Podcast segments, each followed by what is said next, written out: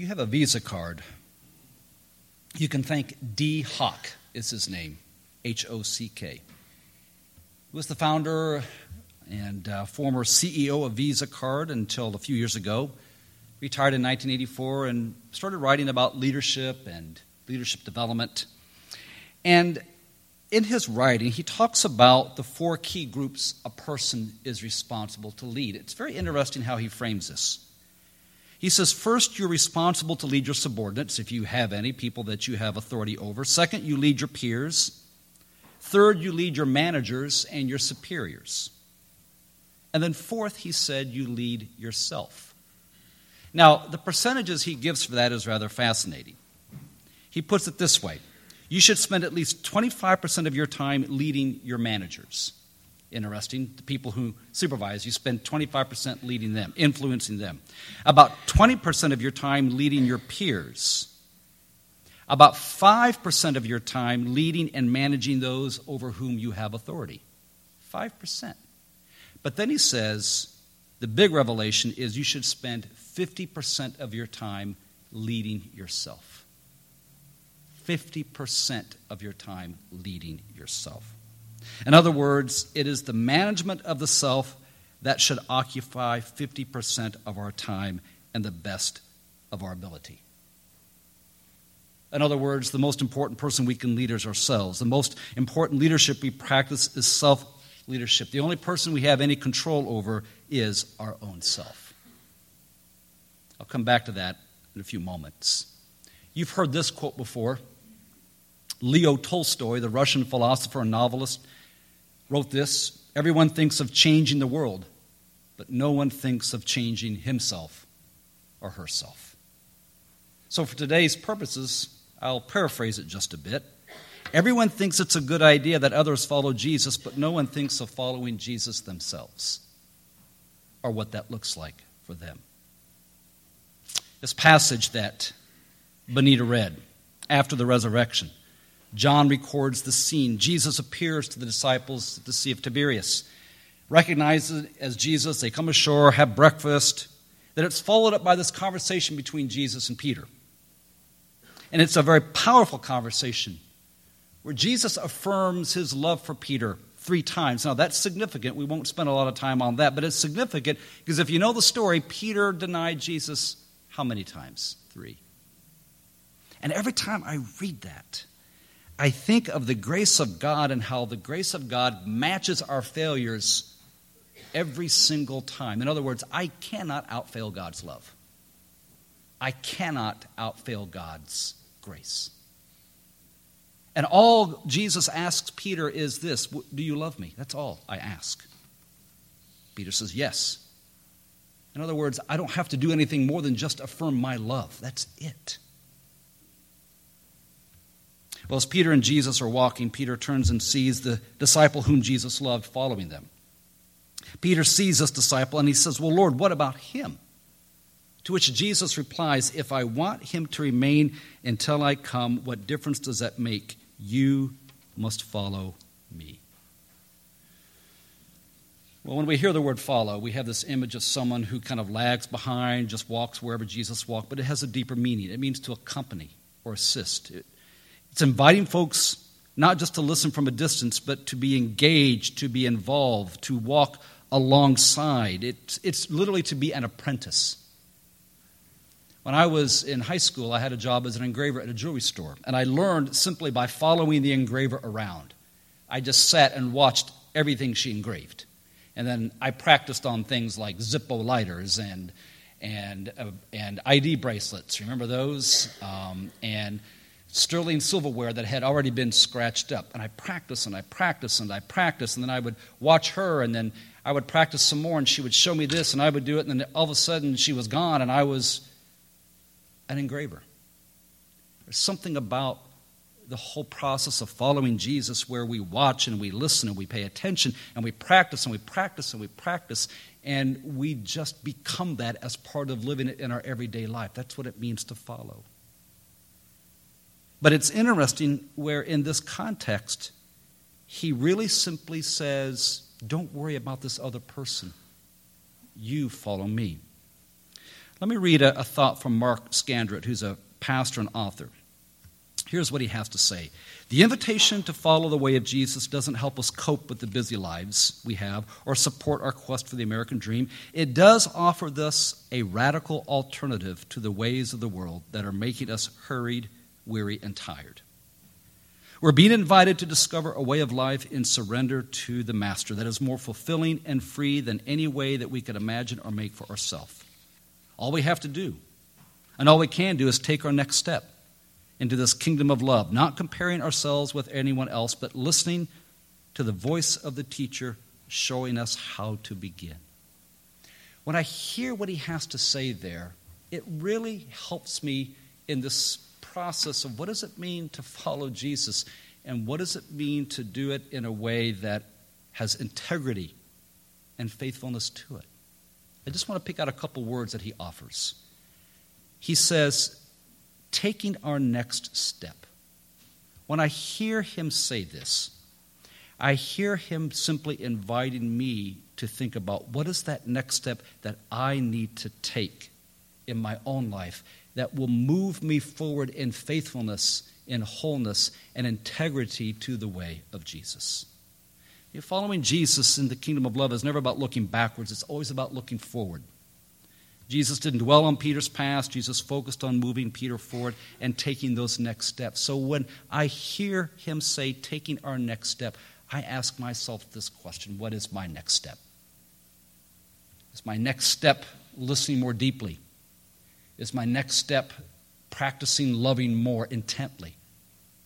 Is my next step being faithful more to what this kingdom of love looks like and living out the kingdom in my own life? What is the next step in my journey? What is the next step in your journey that would look like you following Jesus and in a way that has integrity to it? And then he talks about listening to the voice of the teacher, which I really, really like, because if there's one signature phrase that we as Quakers have, it's Christ has come to teach his people himself. So we listen to the voice of our own inward teacher as we embark on this journey. And we know that we can trust that because it's this teacher that can speak to our condition and your condition directly and personally.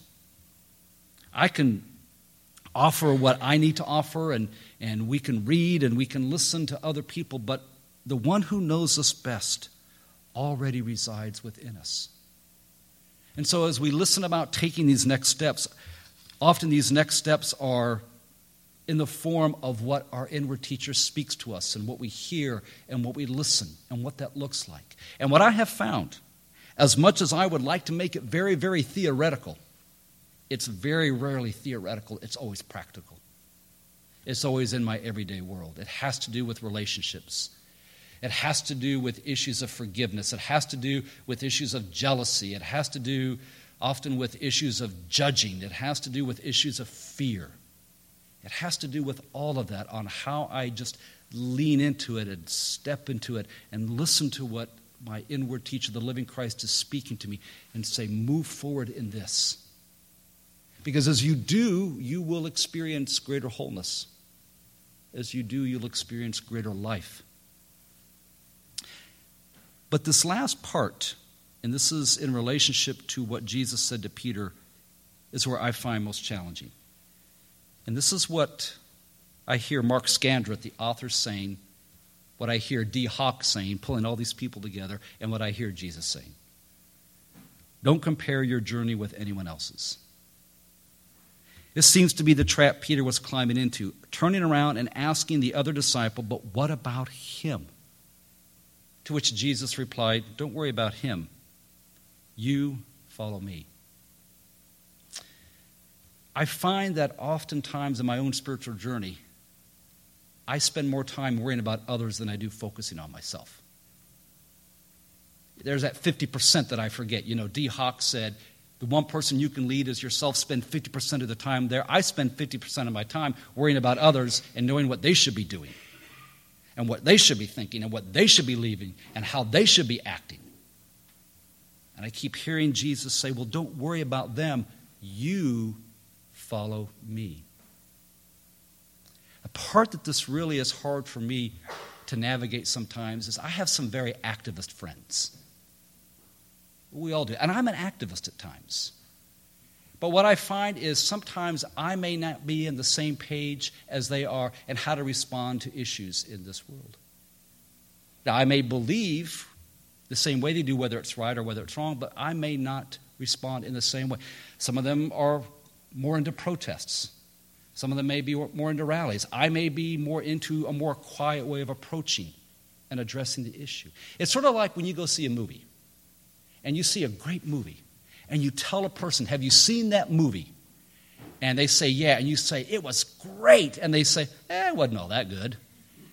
And you're thinking, wow. And I thought you were a Christian. I'm just kidding. But what I find is, if I don't sometimes respond in the way some do, I begin thinking my spiritual journey isn't what it needs to be.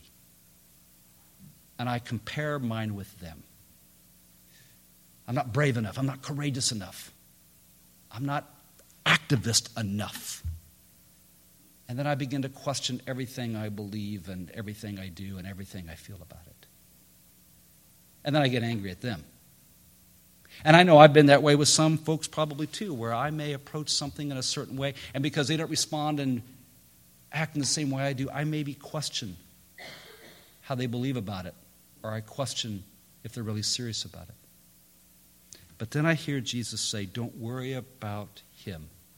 You follow me. So then I realize that's who I need to be spending my time on, is myself. I need to be faithful to how God has called me. I need to be faithful to how the living Christ has called me. I need to be faithful to whatever next steps I need to live into. I need to be faithful to whatever the voice of my inward teacher speaks to me. I need to be faithful to all that. I can love those around me, but I can't necessarily tell them how they need to do it or who they need to be. They will discover that in due time, I hope and I pray. I can only be faithful to how God has called me. Paul Anderson, a Quaker, writes this. Some Christian groups ask, how can we be certain of our salvation? Others wonder, how can we be sure we are right? Still others will inquire, how can we do good in the world? The Quaker question, however, has always been this. How can we be most radically and effectively true followers of Jesus? When this question is lived faithfully, the other questions tend to take care of themselves. So what does it look like for you to radically and effectively be a follower of Jesus? How does that play itself out in your life? What are the implications? What are the changes that you may need to make? What are the next steps you may need to take? Who does it mean you need to become? What do you need to let go of? What do you need to lean into? And as I hear that, of course, my first response will be for myself. I really know somebody who needs to pay attention to this. And I hear Jesus saying, uh-uh. If they don't follow me, if they choose to follow me, what is that to you? You follow me.